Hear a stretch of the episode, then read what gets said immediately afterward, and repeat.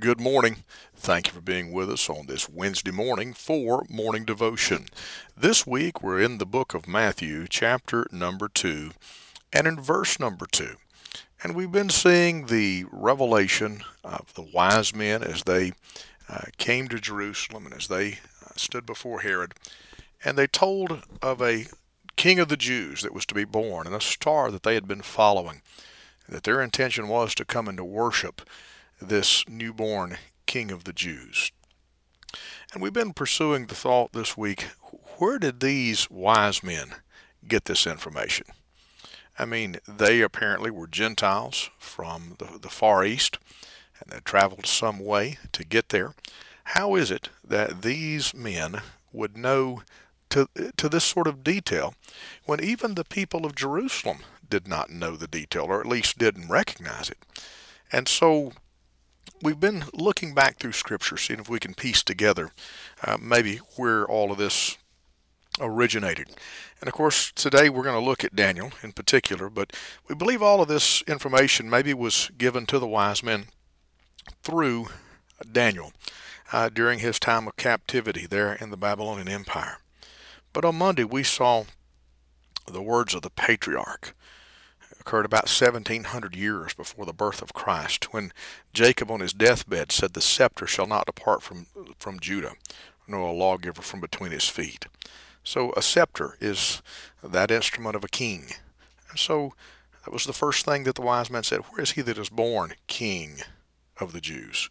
And so uh, a, log, a scepter not departing from Judah.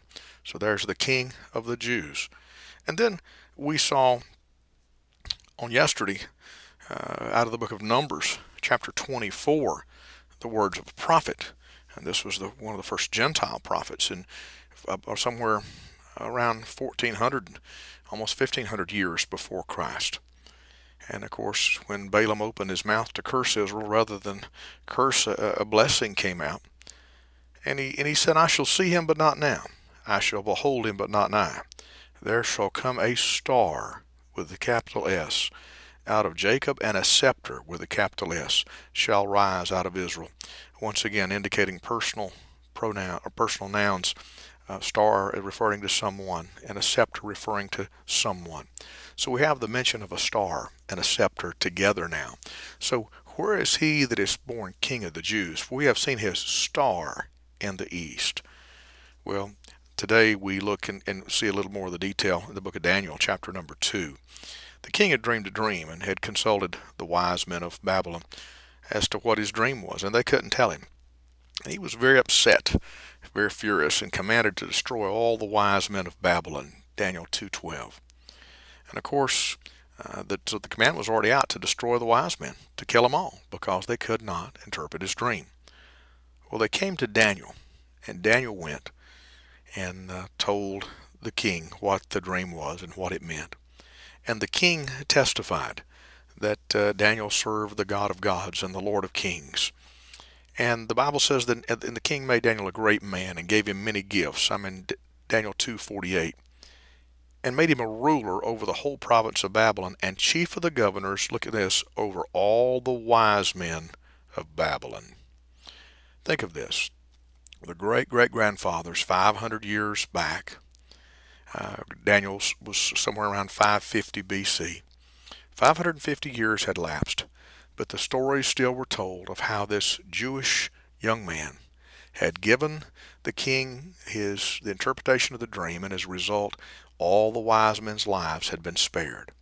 And if he was given the governorship over the wise men, not a doubt in my mind that Daniel, the man who was not afraid to pray before an open window, even though the law said otherwise, that Daniel testified of the words of Jacob, the words of Balaam, and the words of the Hebrew Scriptures to these wise men, and in turn, it was handed down through the Scriptures through the years.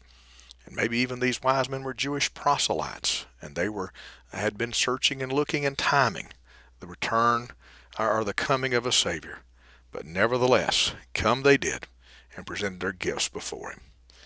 Father, we ask that you'd help us to be wise today and to still seek Christ in Christ's name. Amen. This is Pastor Randy Barton of the Anchor Baptist Church, 3232 Hendersonville Highway in Pisgah Forest, North Carolina.